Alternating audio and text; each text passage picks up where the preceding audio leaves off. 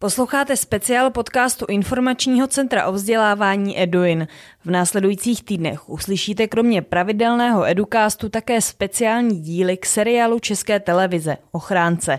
Rozhovory vede scénárista seriálu a předseda správní rady Eduinu Tomáš Feřtek. Dnešním tématem je problematika segregovaných škol. Jak si s tím poradit? Jakou podporu poskytnout učitelům, dětem nebo rodičům? Hostem je ředitel základní školy v Krnově Karel Handlíř. Příjemný poslech.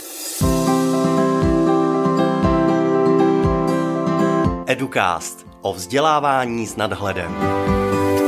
Ta první otázka je jednoduchá, protože Krnov je, je má vlastně jako pověst jako město, který jako jedno z mála proto něco udělalo na úrovni zřizovatele, to znamená města, které zřizuje několik základních škol. Tak mě by zajímalo, jak se to stalo. To znamená, že nějaké základní informace, to znamená, kolik v Krnově vlastně těch škol je a kdy tohle ten proces začal a proč. Já nejsem úplně asi moc schopen jít do historie, ale nicméně samozřejmě po devadesátých letech tady bylo tuším šest nebo sedm škol a postupně se některé školy spojovaly a zmenšovaly. A zůstala tady jedna škola na náměstí Míru, která měla v té době před zrušením něco kolem sto žáků a devadesát procent z nich bylo vlastně romských žáků, takže to byla segregovaná škola. A ostatní školy, které tady byly v té době, tak to byly čtyři další základní školy plus jedna speciální škola, z čehož na některých školách bylo těch romských dětí méně, ale byly tam nějaké a na některých nebyly vůbec. Takovým příkladem byla třeba naše škola. A město tenkrát za, za přispění pana učitela Fultína, který byl tenkrát v radě a měl opravdu takovou, bych řekl, hodně revoluční myšlenku na tu dobu, protože já sám, kdybych v té době něco takového mi někdo řekl, tak bych asi nebyl úplně pro. Uh, nicméně on opravdu se dohodli, že ta škola byla malá, ona se měla s někým sloučit a oni se rozhodli, že ji zruší a že vlastně děti z té uh, zrušené školy převedou uh, na ostatní školy tak, aby vlastně na každé škole vzniklo, vznikl stejný počet těch romských dětí, tak aby žádná škola se nedala označit jako segregovaná. Mm-hmm. Já se jenom dozeptám, to znamená, bavíme se zhruba o jakých letech teď? Uh, rok dva tisíce osm. dva tisíce osm, to znamená, že to je jako docela velká historie. Uh, myslím si, že uh, se jednalo o to, že vlastně ta škola, která byla segregovaná, tak vlastně uh, byla blízko, vznikalo blízko ní uh, geta, jak co se týče ubytování a, a bydlení lidí, tak zároveň vlastně tam byla uzavřená komunita dětí, že jo. A ty děti v těch třídách, kde jich bylo prostě fakt devadesát, devadesát pět procent romských dětí, vytvářely vlastně, nechci teďka říct gengy, ale byl to prostě takový oddělený svět a ten svět z té školy přecházel i do toho volnočasu a přecházel i potom do té, do té městské komunální sféry. Jo. Takže s tím samozřejmě byly spojené problémy i nejenom sociální, ale myslím si, že i částečně kriminalizace. To byla škola na náměstí Míru. Tak to bylo v centru?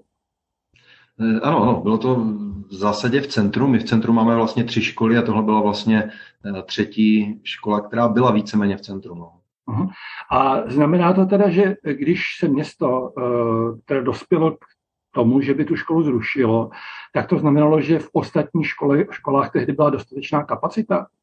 No, řekl bych, že ano. Že ve všech školách, ty dvě školy, jako jsme byli my a škola na Žižkové, tak to byly relativně velké školy, takže tu kapacitu měly a ty školy, které byly v centru, tak tam docházelo k sloučení těch škol a buď to byla škola, která měla už dostatečný počet romských dětí, takže se nepočítalo s tím, že k ním nějaké dojdou, anebo tu kapacitu měla. No.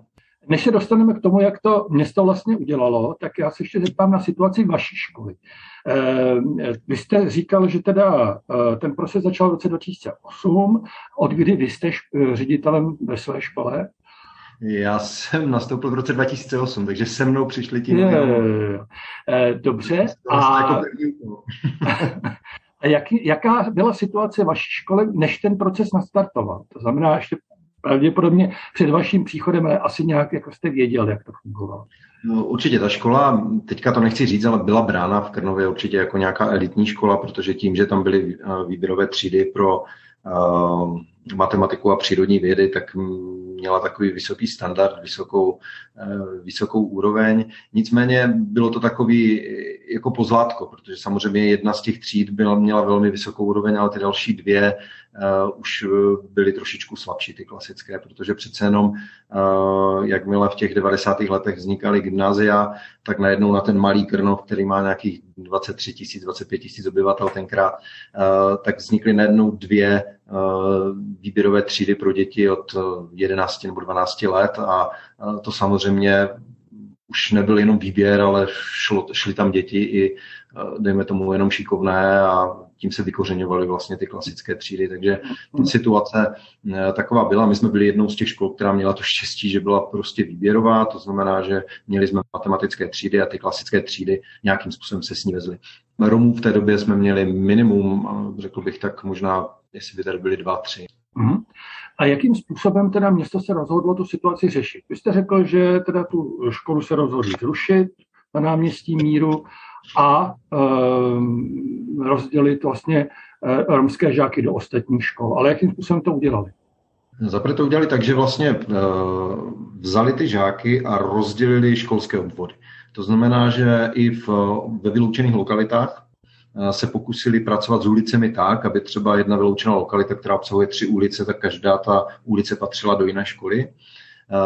A částečně se pracovalo i s tím, že ve chvíli, kdy i na té ulici byly třeba tři domy, které byly vyloučené, tak se pokusilo, že číslo popisné tolik a tolik bude už spadat pod tu školu a to další pod další. Takže to bylo vlastně při tom zrušení, kdy vlastně tady tímhle nastavili to, aby ty děti museli přejít poměrně vlastně na ty školy, kde se s nimi počítalo.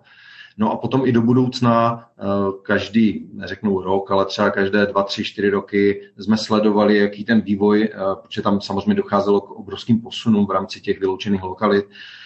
Ty děti, ty rodiče nebo ty rodiny se stěhovaly do jiných míst a díky tomu se vlastně usměrňovaly pořád ty lokality, aby jsme a ty školské obvody, tak aby vlastně neustále docházelo k tomu, že žádná z těch škol nebude nebo se nestane postupně segregovanou. Já se ještě teďka zeptám, jaký byl postoj zastupitelstva, protože tu zonaci, tu změnu, hmm. tu změnu zonaci muselo schválit zastupitelstvo, to znamená, jaké tam bylo spektrum názorů na, ten, na to opatření. Já se přiznám, že před tím rokem dva tisíce osm jsem, protože já nepocházím z Krnova přímo, takže jsem to nezaznamenal, takže nevím, ale vzhledem k tomu, že to prošlo, prošlo to dostatečném předstihu před volbami, protože když jsme se o tom bavili, tak to bylo tři roky před volbami a nepopulární opatření se mají dělat vlastně hned po uh, při vzniku nového zastupitelstva, takže mám pocit, že uh, ten proces rozhodně byl prošel většinou a nezaznamenal jsem v té době nějaké, ani v roce dva tisíce osm potom nějaké politické tlaky na to, že by to mělo být jinak. Uh, a musím říct, že za celou tu dobu těch třinácti let, co to v Krnově běží, tak každá změna, která tady na radnici přišla, byly to už vlastně čtyři změny, tak všichni respektovali to rozhodnutí a dál v něm pokračovali a podporují ho. Jaká byla tehdy reakce nebo postoj rodičů? No, můžete to vzít i vlastně přes svoji školu. No určitě na naší škole rozhodně minimálně rodiče z těch matematických tříd, ale i z ostatních nebyli úplně nadšení. Takže jako bylo tam taková ta tendence, ve chvíli, kdy tam přišli, tak najednou začali zjišťovat, jestli jiná škola je na tom líp, jestli nepřes, nepřeřadit toho žáka někam jinam a tak dále. Díky tomu, že vlastně všechny školy na tom byly stejně, tak jako kdyby nebylo zbytí a museli to vydržet. Jo? Ale ten začátek určitě nebyl jednoduchý. A když říkáte začátek... Tady, nebyli... Je to možné, proč my tady nechceme prostě tyhle děti a co pro to můžeme dělat. No. Uh-huh. A když říkáte začátek, tak o jak, o jak dlouhém období se bavíme? No, já bych řekl, ten první rok byl takový šokující, protože my jsme samozřejmě nevěděli, co od toho čekat a potom v těch dalších letech už jsme pomalinku začali dělat nějaké kroky, kdy se to postupně zlepšovalo. Takže já bych řekl, do takového klidu relativního se to dostalo někdy kolem roku dva tisíce dvanáct. Tam bych řekl, že jsem cítil zhruba tak po třech, čtyřech letech, jsem cítil, že už nemusíme ty věci obhajovat a ten tlak na nějaké hledání odchody byl už minimální, byl ve stavu jednotek prostě, kdy občas někdo byl překvapený z toho, že to tak je. To, co říkáte, no, tak to se pravděpodobně týká rodičů těch dětí, které směřovaly do těch výběrových tříd. A to pravděpodobně nebyli většinou romští žáci. Takže mě by zajímalo, jak se k té změně stavěli romští rodiče. Dejme tomu ti, ti, kteří přicházeli k vám do školy. Ti, co přicházeli, tak v těch prvních komunikacích, které byly hodně vášnivé, tak ti rodiče najednou, když přišli do tu základní školu a kde byly ty požadavky na ty děti daleko větší, tak měli pocit toho úniku, takže pořád říkali, proč jste nám tu školu vzali, tam ty děti byly spokojené, jo, ne, nemuseli tak moc jako kdyby pracovat, jak tady. Takže ze začátku se i mezi romskými rodiči našli ti, kteří nebyli úplně spokojeni s tou cestou. Dlouho to byla taková nedůvěra vůči té škole, protože jsme pro ně byli noví, neznámí, když jsme si je volali, tak jsme po nich většinou něco chtěli, takže tam bych řekl, že to trvalo ještě déle vytvořit si nějaký ten vztah při tom, že jsme se mohli už respektovat. Tam hodně pomohly doučovací kluby a aktivity našich terénních pracovníků vlastně v rámci těch odloučených lokalit, které vlastně nám pomohly jako kdyby ten, tu propast nějakým způsobem přemostit. Stejně tak jako setkávání s, s těmi romskými rodiči. My jsme například měli co čtvrt roku tenkrát vždycky sezení, kde rodiče jsme pozvali a byli tam vždycky, bylo tam vždycky účastno třeba osm devět učitelů, ti se postupně střídali a tak vlastně jsme i učitele představovali rodičům a rodiče jsme představovali učitelům, takže to bylo takové oboustranné poznávání. Jenom abychom si to ujasnili, nezeptal jsem se na začátek, ale vy jste říkal, že máte tři třídy v ročníku, to znamená vlastně, jak velká je to škola, kolik je to dětí a kolik je to učitelů. V současné době máme zhruba šest set třicet dětí a učitelů, nebo vlastně veškerého pedagogického personálu, tak už máme zhruba nějakých sedmdesát pět lidí. No. Já se ještě rozeptám na, tu, na ten třetí bod, to znamená, jak se k té změně stavěli učitelé. Váš pedagogický sbor. No, oni předtím, než já jsem nastoupil, když se rozhodlo o tom sloučení, tak prošli nějakým školením. Já nevím úplně přesně jakým, ale asi poměrná část toho učitelského sboru prošla nějakým školením, o kterém do dneška nemám žádné informace. Nicméně, když ta situace nastala, tak samozřejmě to byl takový šok i pro ně, protože samozřejmě v těch třídách, kde bylo třeba šest sedm romských dětí, tak se velmi stížilo to možnost učení, vznikaly tam prostě hádky, nepochopení. Ti učitelé byli takový, jako cítil jsem z toho, že jsou vystresovaní. Já sám jsem učil v jedné takové třídě a pro mě to byla velká motivace hledat jako kdyby cestu z toho ven, protože bylo to velmi náročné vlastně zvládnout tam to učení všech těch žáků, kteří v té třídě byli. Jo. Na jednu stranu směrňovat, na druhou stranu opravdu vést někam smysluplně ten vzdělávací proces bylo hodně náročné. Takže myslím si, že to byla jedna z motivací toho, když jsme se začali bavit o tom, že budeme hledat nějaké řešení. No. My se vlastně o tom tématu bavíme, protože v rámci seriálu Ochránce máme tady pátou epizodu, kde ukazujeme v zásadě tedy segregovanou školu ve velkém městě a při tom promítání pro část diváků je jakoby šokující jako míra ruchu v té třídě a to, co se tam děje. Tak mě by zajímalo, jestli v nějaké fázi to i u vás vypadalo takhle. Určitě ne, možná úplně podobně, ale, nebo ne úplně takhle, ale velmi podobně. Řekl bych, že v tom začátku, minimálně ten první rok, to byla právě první věc, kterou jsme řešili, protože jsme věděli, že přitom nejsme schopni ten proces vytvářet kvalitně, takže opravdu to tak bylo. Neříkám u všech učitelů, samozřejmě byly výjimky, které si uměly zjednat pořádek a byli schopni prostě v té třídě nějakým způsobem fungovat, ale řekl bych, že minimálně polovina učitelů měla velké kázeňské problémy v těch třídách s chováním, vlastně s tím, aby vůbec byli schopni fungovat tak, jak si naplánovali třeba. A jakým způsobem jste těm učitelům, kteří takové problémy měli, jakým způsobem jste jim uměli pomoct? Pomoci, nebo co jste mohli udělat pro to, aby se ta situace zlepšila? Hmm. My jsme ten první rok, zase když jsme zjistili, jaká ta situace je, tak jsme se snažili zamýšlet nad tím, proč to vlastně je, proč to vzniká, co je vlastně tím spouštěčem. A chodili jsme opravdu do rodin, ptali jsme se, bavili jsme se, analyzovali jsme nějakou tu situaci a přišli jsme na to, že to první, proč v těch třídách je takový problém, je ten, že ty děti nemají ty znalosti, že byly vlastně vsazeny do kolektivu, kde ta třída má, je úplně na jiné úrovni. Na jiné úrovni znalostní, na jiné úrovni komunikační, dokonce i na jiné úrovni třeba znalosti českého jazyka a schopnosti pochopit vlastně třeba výklad. To znamená, že jsme pochopili, že ty děti ve chvíli, kdy v té třídě uh, mají trávit těch svých šest sedm hodin třeba na druhém stupni, tak je to pro ně jak být na hodině španělštiny, kterou nikdy neměli. A samozřejmě dříve nebo později začnou mít svůj svět a začnou se bavit podle svého. Takže jsme vlastně si uvědomili, že potřebujeme je vtáhnout do toho učení. Potřebujeme jim tam dát prostě háčky, aby se mohli zapojit a aby vlastně to jejich zapojení bylo smysluplné. Takže jsme pokračovali v rámci rodin a tam jsme zjišťovali, že vlastně to bydlení je takové, že oni nemají dětský pokoj, nemají ten svůj koutek na učení, že rodiče většinou z devadesát pět procent jsou absolventi zvláštní školy, takže už od nějaké první, druhé třídy jim nejsou schopni v tom vzdělávání pomoci. A díky tomu, že vlastně, protože ta škola česká, my jsme nebyli výjimkou v té době, určitě je založena na tom, že když není adekvátní domácí příprava, tak to dítě prostě nestíhá. Takže my v té první fázi jsme si řekli, takže tohle musíme nějakým způsobem tady jim pomoci, zvládnout tuhle věc, a šli jsme do toho, že jsme vytvořili vlastně ve vyloučené lokalitě doučovací klub, kde jsme měli své pracovníky. Ten doučovací klub nebyl takový klasický, ale byl velmi napojený na školu, takže jsem pracoval s tou s těmi učiteli a my jsme si na začátku řekli, pojďme pracovat tak, že nechtějme dohnat úplně všechno, ale pojďme se připravit na ty následující hodiny. To znamená, jestliže další hodinu máme brát a cvičit výjmenovaná slova po B, tak pojďte a musíte s tím dítětem nějakým způsobem procvičit třeba jenom polovinu těch slov a dát zprávu tomu učiteli, že to umí. Takže ten učitel potom mohl reagovat v té hodině, zeptat se ho, a to dítě, jakmile se zapojilo, zjistilo, že ano, tohle jsem zvládlo, tak najednou se sklidňovali, začali více pracovat. Takže my jsme opravdu sázeli na to, aby ta příprava víceméně individuální v tom doučovacím klubu směřovala k tomu, aby to dítě zažilo úspěch v té hodině, aby v té hodině bylo schopno se zapojit, aby bylo v obraze a vlastně nemělo čas na to vytvářet si nějaký svůj vlastní alternativní program.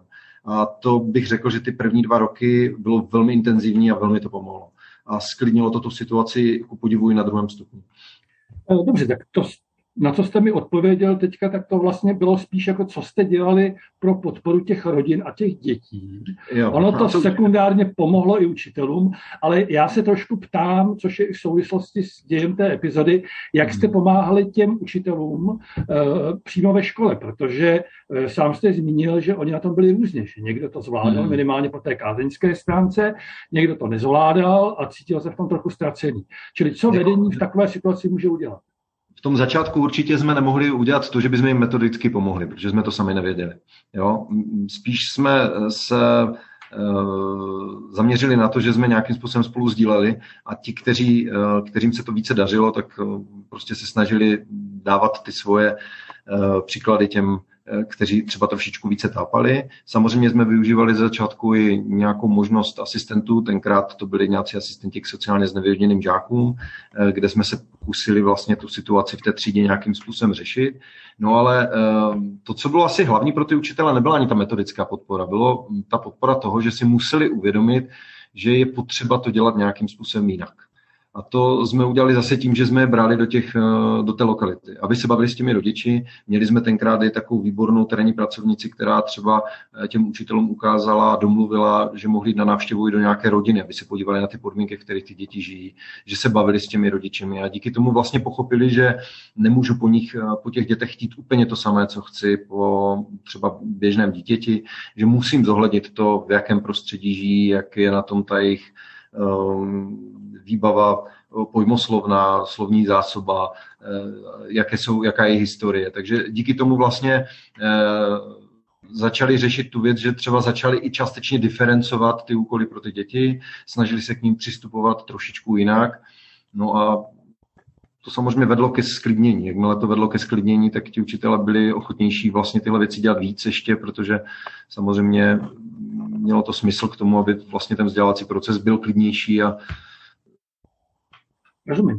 E, měl jste informaci o tom, jak to probíhá na ostatních školách ve městě, které na tom teda měly být pravděpodobně zhruba stejně, a případně jestli jste s vedením těch škol nějakým způsobem spolupracovali? Ze začátku určitě ne. Ze začátku to byla individuální věc, kdy přiznám se, že jsme cítili, že těch věcí na nás bylo tak hodně, že jsme pracovali na tom víceméně sami. S ostatníma školama jsme se bavili snad jenom ve chvíli, kdy vlastně jsme se bavili o změně těch obvodů, kdy jsme se bavili na začátku, vždycky po zápise před začátkem školního roku o tom, kolik dětí se nám z které hlásí, když jsme vlastně plánovali, jak to bude vypadat v těch dalších ulicích a snažili jsme se nějakým způsobem domluvit, aby jsme, každá ta škola měla ty výchozí podmínky zhruba stejné. Takže v té době se přiznám, ani mě moc nezajímalo, jak ty školy to řeší. Je pravdou, že ale v určité době začala ta věc, že k nám začalo více těchto dětí směřovat.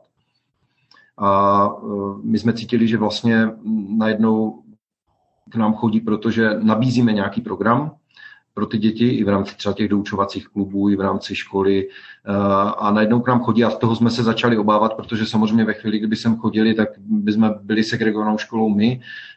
Proto vlastně s paní starostkou tenkrát jsme se domluvili na tom, že se pokusíme ten projekt, který děláme my a který pracujeme, zkusíme rozšířit na všechny ostatní školy. Takže v roce dva tisíce třináct, čtrnáct, čtrnáct, patnáct jsme vlastně začali nabízet ten program ostatním školám a v roce dva tisíce čtrnáct tuším přešel na všechny krnovské školy. Takže každá krnovská škola měla svůj doučovací klub, dokonce spravovala i část té odloučené lokality a měla vlastně stejné podmínky jako my.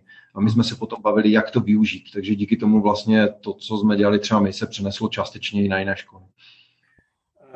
Když říkáte, že začalo přibývat těch romských žáků, tak jenom jestli se můžeme bavit o nějakých jako hrubých číslech. Vy jste říkal, že třeba v jedné třídě bylo šest sedm romských žáků, máte tři třídy v ročníku, máte devět ročníků, čili o, o kolika dětech se bavíme a jak jaký počet dětí vy považujete, jako, že byste měli zpozornět, protože se vám může stát, že spadnete do té kategorie segregovaných škol?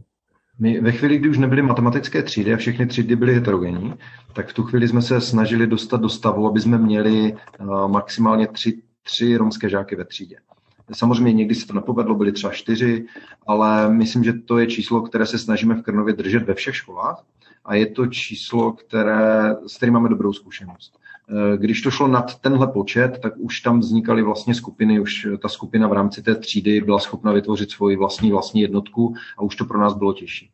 Takže já velmi smekám před těma segregovanýma školama, kde ta situace je jiná a vím, že nevím, jestli bych si tam poradil úplně, ale u nás jsme se pokusili o to, že po té zkušenosti, kdy jsme měli třeba šest dětí ve třídě a bylo to velmi náročné, tak ve chvíli, kdy jsme se dostali na ty tři děti, tak se to začalo dařit. Najednou se nám začaly ty děti zapojovat i mezi uh, většinové děti úplně v pohodě, začaly spolu trávit přestávky a začaly nemít tu potřebu prostě se jako kdyby vyčleňovat zvlášť. A to bylo velmi přínosné.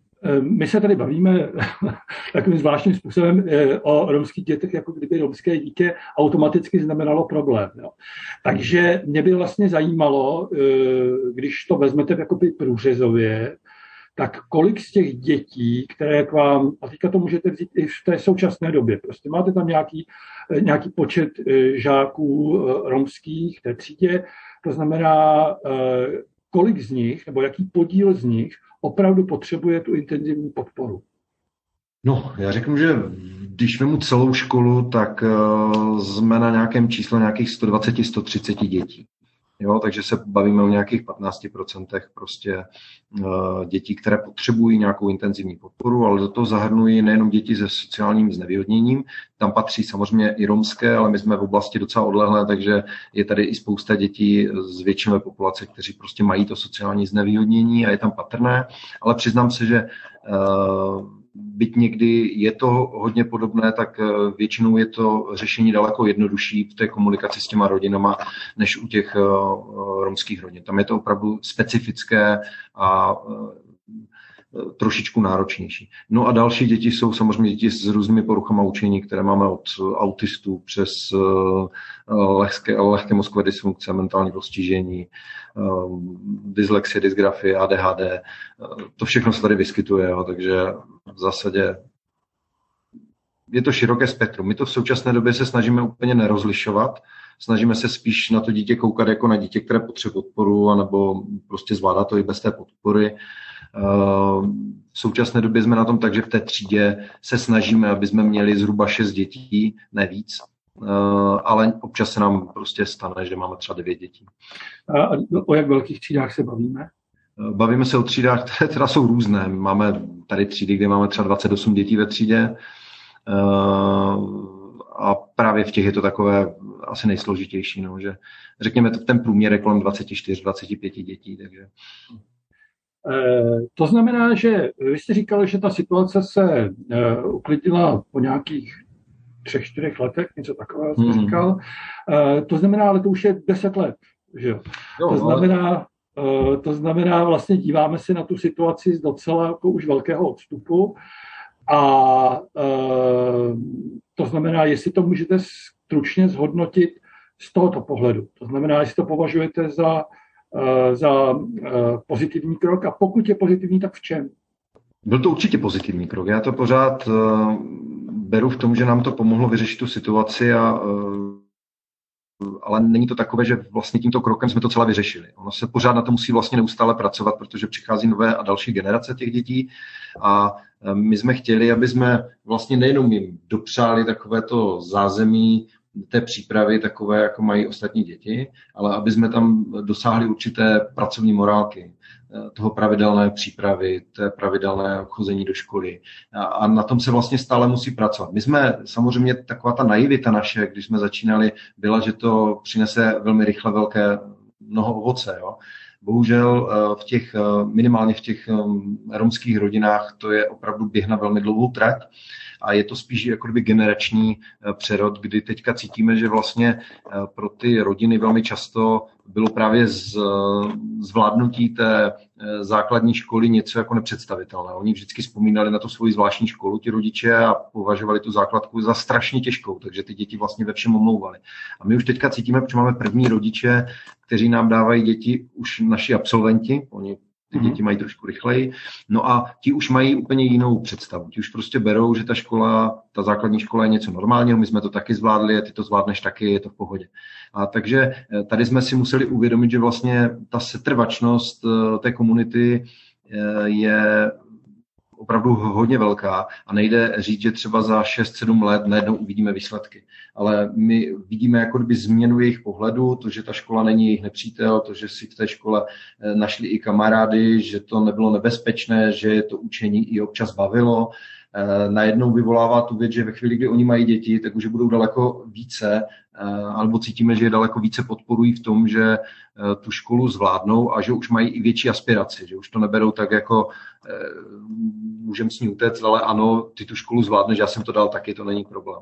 A potom tady bude vlastně další prvek, to jsou střední školy. A já dneska po těch nějakých dvanácti třinácti letech říkáme, že to je opravdu generační proces, že to bude trvat opravdu třeba třicet čtyřicet let a dneska vidíme spíš takové ty neměřitelné věci, jako uh, méně konfliktů, více učení, uh, to, že ty děti, jejich výkony v těch třídách uh, už jsou srovnatelné třeba s tím průměrem občas, jo, uh, ale ještě tady nevidíme takové ty...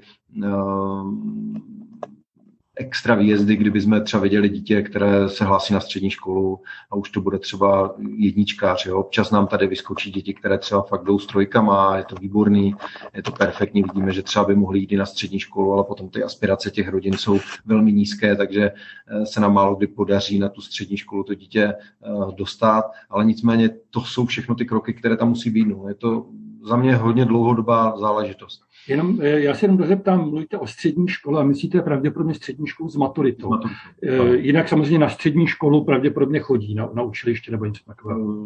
Zase teďka poslední roky už nám všechny děti, které výjdou, tak jdou na střední školy, na ty učiliště. No. Mhm. Když byste se s tím odstupem eh, podíval na to, eh, jaké nějaké základní principy, dva, tři, čtyři, na vás, je potřeba v té škole zavést, aby takovouhle práci jste mohli dělat a zvládali, tak které principy by to byly? Já vždycky říkám, že to je tak trošku o té naší vizi, kterou máme, a to je, že chceme být školou, kterou mají žáci, rodiče i učitelé rádi. To znamená, že musíme směřovat na všechny ty tři uh, skupiny. Jak na děti, aby do té školy neměli stres chodit, ale aby jim byla to učení příjemné, na druhou stranu učitele, aby jim bylo příjemné do těch tříd chodit a učit, aby to pro ně nebylo za trest, a na druhou stranu i rodiče, aby se nebáli s tou školou komunikovat. Takže to je jedna z věcí. Druhá věc, aby se všichni učili, jak nejlépe dovedou, a to je zase všichni se učili. To znamená nejenom ti žáci, ale i učitelé se musí učit. To znamená neustále nějakým způsobem reflektovat ten svůj učící proces a samozřejmě i rodiče se musí učit. Tam si myslím, že to je velmi, velmi důležitá složka, protože oni se musí seznámit s tím, že i to učení, u něj dochází ke změnám a být konfrontováni s tím, proč ty změny tady jsou, co přináší třeba i tomu konkrétnímu jejímu dítěti. No a poslední samozřejmě, jak všichni umí, a to je ten prostor pro tu diferenciaci, pro schopnost přistupovat k tomu dítěti individuálně a pochopit, že ne všichni dokážou to samé v daném čase, dejme tomu, jo? Že každý potřebuje třeba i proto, aby to zvládl jiný čas. Takže já, kdybych to měl vzít do nějakých tří doporučení, tak za prvé určitě se seznámit s těmi podmínkami těch rodin a těch dětí. Za druhé je to věřit tomu, že to má smysl. A za třetí rozvíjet ty pedagogické dovednosti, snažit se opustit prostě ty zajeté koleje a snažit se hledat prostě jiné přístupy, nejenom metod a forem, ale i třeba organizační, které v téhle věci taky můžou pomoci. Hmm. Uh, ještě se jenom dozeptám, jestli si nějakým způsobem ověřujete výsledky vzdělávání, jestli máte nějaký jakýkoliv nástroj, abyste vlastně věděli, uh, nakolik se ty děti posunují. Mm-hmm. Ze začátku jsme se snažili to dělat pomocí Kvalita školy, se to jmenuje Ostravská, kde jsme měli vlastně určité testy, které jsme každý rok nějakým způsobem zpracovávali a na základě toho jsme se koukali vlastně na ty výsledky. Nicméně teďka v tom koronavirovém období to bylo trošku zastaveno a snažíme se to srovnávat samozřejmě s výstupy, co máme od CERMATu u přijímaček. Snažíme se to srovnávat s výstupy, které děláme v rámci PISA testu a PIRLS testu a tak dále, aby jsme viděli, nějakým způsobem pokračujeme. Nicméně musím říct, že to pro nás není až tak úplně na prvním místě, protože cítím, že velká část tady těchto testů je opravdu hodně vědomostních a my, aby jsme mohli nějakým způsobem inkludovat, aby jsme mohli tady tyhle věci spojovat, tak musíme jít opravdu na takovou tu dovednostní bázi, na tu bázi toho, že vlastně ty znalosti jsou určitý prostředek k získání nějakých kompetencí a ty kompetence prostě my v nějakých testech ještě úplně uh, jako doby mapovat neumíme. Uh, takže i já sám třeba hledám nějaké prostředky, které by tady v tomhle pomohly a pomohli nám vlastně lépe zmapovat ty přínosy, které tam jsou. Protože uh, my vidíme, že se nám zlepšuje komunikace mezi dětmi, zlepšuje se nám třeba řešení problémů, uh, schopnost někam dojít, ale samozřejmě uh, někdy může dojít i krátkodobě třeba k výpadku některých. My jsme, my jsme mluvili o tom, jakým způsobem uh, ověřujete výsledky vzdělávání. Uh, to znamená, říkal jste, že vlastně ty nástroje na zjišťování znalostí se nějakou, nějakým způsobem používaly, nicméně, že podstatnej, podstatnější pro vás jsou ty věci, které nejsou úplně měřitelné, které se týkají komunikace, motivace a tak dále. Tak jestli k tomu ještě je co dodat? My samozřejmě hledáme, protože nejsme úplně spokojeni s těmi, co se na trhu nabí, nabízí. My bychom strašně rádi produkt, který nepoměřuje jednotlivé školy, ale který vlastně jakoby poměřuje žáka samotného ze sebou a jeho vývoj sleduje. Jo, to je pro mě důležité, takový produkt jsme ještě prostě nenašli v rámci nějakého testování, protože tohle by pro nás bylo něco, co bychom ocenili.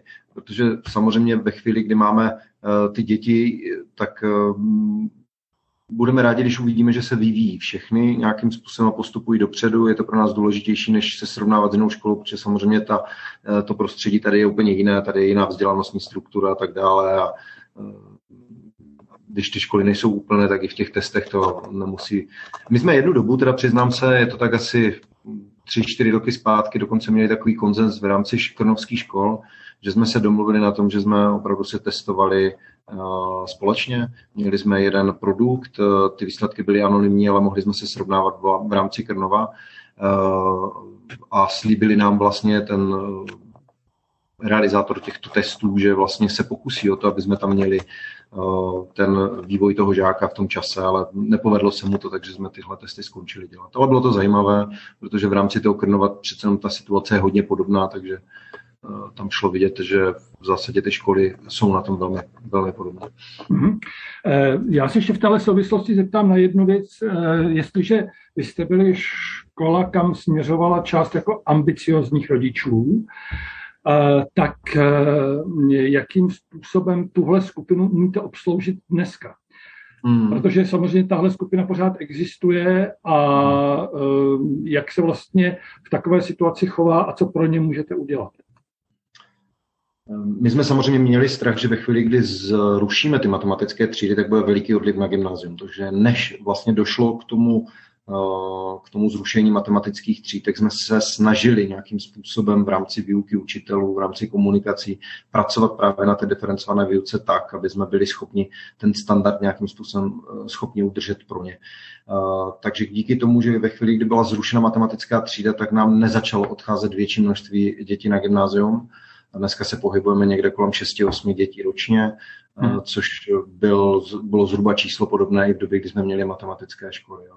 To, teda matematické třídy. To znamená, že ta situace v téhle věci bych řekl, že je docela fajn, nicméně m, pořád tady cítím velké rezervy, protože my jsme se dlouhou dobu, teďka deset let, zaměřovali spíš na tu inkluzi z té spodní stránky, to znamená, snažili jsme se opravdu pracovat s dětmi, těmi romskými, s dětmi s poruchama učení, poruchama chování.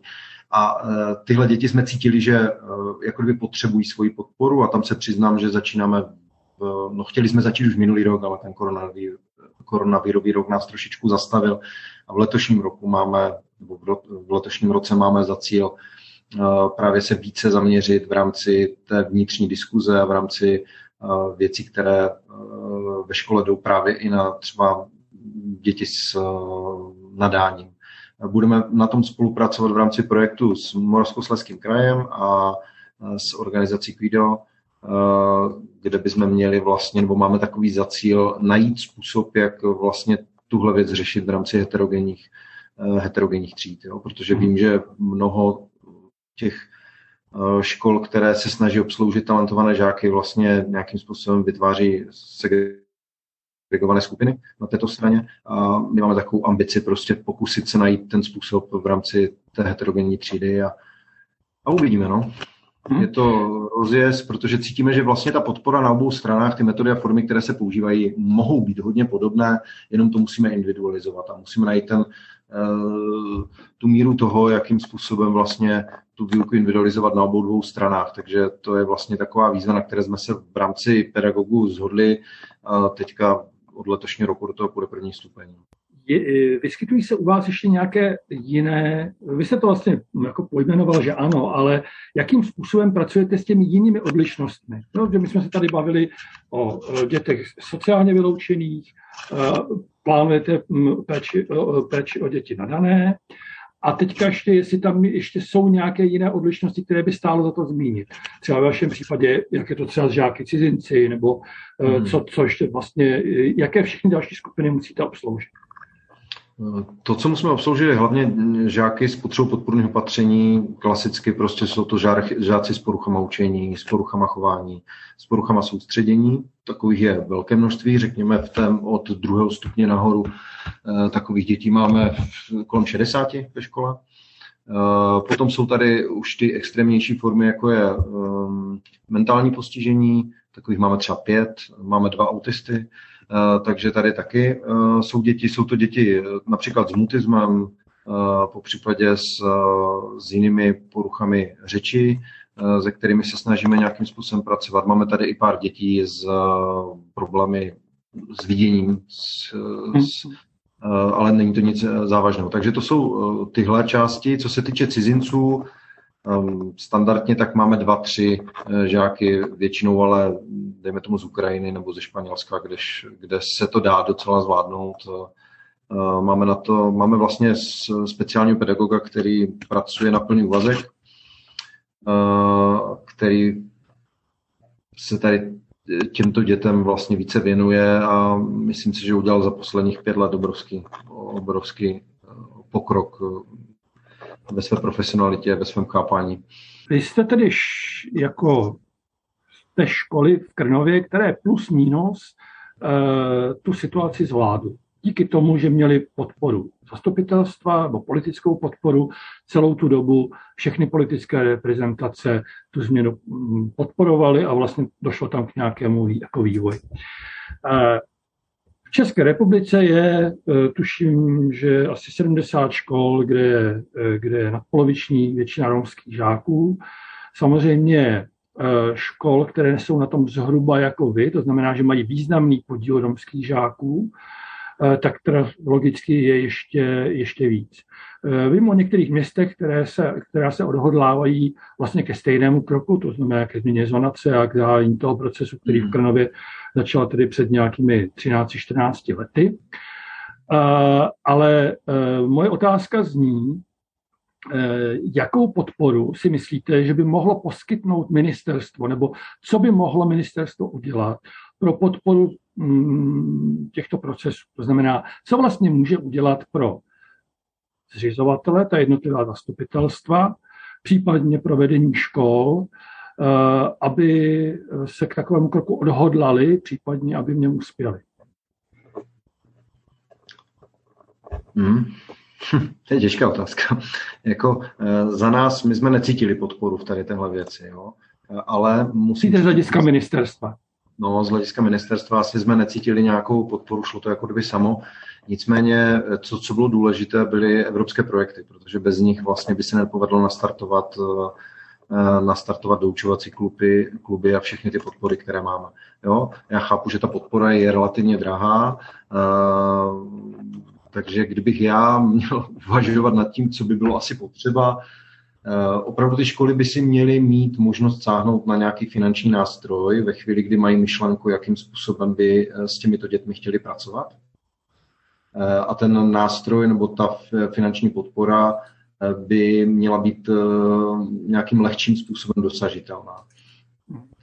Protože pro nás je to samozřejmě velmi těžké, ty projekty jsou náročné, máme třeba ve škole vlastně v současné době projektový tým, který vlastně řeší projekt pro celý Krnov. Na druhou stranu jsou tady projektové výpadky, kdy máme roky bez projektu a díky bohu, že město je tak vstřícné, tak ono ty výpadky v rámci třeba deseti měsíců třeba vykryje ze svého vlastního rozpočtu. Ale to není vždycky, takže určitě si myslím vytvořit nějaký nástroj té podpory finanční, aby ty školy se nebály do těch podpůrných kroků jít a využít je. Dovedu si představit třeba, že by byly řešeny šablonovitě, že by tam byly určité, určité věci jako doučovací kluby, individuální doučování, ten asistent třeba v možnosti. Nicméně pořád si myslím, že to už je taková stará varianta. My jsme před ní začali před třinácti lety a dneska cítím, že v té době to bylo hodně nutné, protože jsme museli vlastně se postavit k tomu klasickému učení čelem a najít ten způsob, jak se s tím rychle vypořádat. Dneska si myslím, že ta varianta je spíš to v té diskuzi o tom, jak by to učení mělo vypadat a jako kdyby přejít od toho klasického modelu, který neříkám, že se v České republice nemění, mění se, ale hodně pomalu, k tomu, aby jsme začali vlastně vnímat to učení a ty jeho věci nejenom z té strany, kolik dat si to dítě odnese, ale opravdu, jakým způsobem se rozvine jako člověk. Jo? A tohle si myslím, že pořád neprobíhá tak úplně jasně a to zadání tady ze strany ministerstva není úplně jasně dané, takže školy, které chtějí, to můžou dělat a školy, které to nechtějí, tak to prostě dělat nemusí do dneška. Jo? A tohle si myslím, že je zásadní, že tady máme takový nesystémový přístup trošku, máme výborné materiály, jako je strategie dva tisíce třicet plus, ale v zásadě už dneska mám obavu, že to zůstane jenom na papíře, protože se nedějou jako žádné kroky, které by vlastně nutily ty školy k tomu, aby respektovali vlastně ten vývoj. A to si myslím, že... Takže vy, vy chcete asi nějaké jednodušší řešení. Ne, ne, já, já jsem takhle spokojený. Já si myslím, že to je právě v tom systému, který eh, nenutí ty školy k tomu, aby vlastně se s těmi eh, problémy vypořádali. Jo. Že prostě je pro ně daleko jednodušší jako kdyby jet v tom svém, než hledat eh, jako nové cesty a samozřejmě ty nové cesty nejsou levné, ale to je prostě systémový přístup. No. Chce to komunikace učitelů, ti učitelé musí komunikovat mezi sebou navzájem. U nás prostě celá věc a celá změna by nešla bez toho, že by učitelé mezi sebou nekomunikovali, že by se neotevřeli. To znamená, že třeba máme otevřené hodiny, takže můžou chodit ke kolegům se dívat, můžou chodit a učit v tandemech, poznávají se navzájem, vidí, jak to, to učení probíhá u kolegy, jak probíhá u mě. Můžou spolu nad hodinou hovořit, můžou hovořit o těch výstupech, o tom, co ta hodina přinesla, hledat ty důkazy o učení. To jsou věci, které jsou jako kdyby strašně důležité a ten učitel zaprvé na to musí mít prostor, za druhé ta škola na to musí mít finanční podmínky, aby si tohle mohla dovolit, což si myslím, že už dneska v rámci PHMAXu třeba už určitým způsobem jde. No a samozřejmě ve chvíli, kdy chce jít na něco většího a udělat nějakou větší podporu, tak by měla mít možnost si na to sáhnout. No. To znamená, nevím, jestli jsem srozumitelný. No. Jste zcela srozumitelný, já to jenom shrnu, to znamená to, co by e, jste od státu potřebovali, tak je jednak jasné zadání. To znamená opravdu pojmenování, o co ve vzdělávání jde. No. Protože se to vyskytuje ve strategických e, dokumentech možná, ale nevyskytuje se to v jasném sdělení e, z úst ministra nebo vlády, to za prvé. E, za druhé nějaká jasná motivace pro všechny školy, to znamená, že to není tak, že kdo to chce dělat, tak může a kdo nechce, tak jako nemusí vlastně. A e, za třetí e, dostatečná podpora ve chvíli, kdy to dělat začnete. To znamená tak, aby ta podpora byla předvídatelná a stabilní a, a neodvíjelo se to od toho, jestli se vám podaří ve vašem týmu získat evropský projekt nebo ne, ne, ne, nepodaří. To znamená, aby tam byla státní garance uh, té podpory, jestliže stát dává nějaké zadání, má k tomu dát podporu, která je opravdu dostupná a na kterou se ta škola může sáhnout a může zrealizovat to, co v tom zadání je. Je to tak? Je to přesně tak, to je to nejdůležitější asi. No. Z hlediska ministerstva určitě. No. no dobře, tak jsme to prošli všechno. Já vám děkuju moc krát.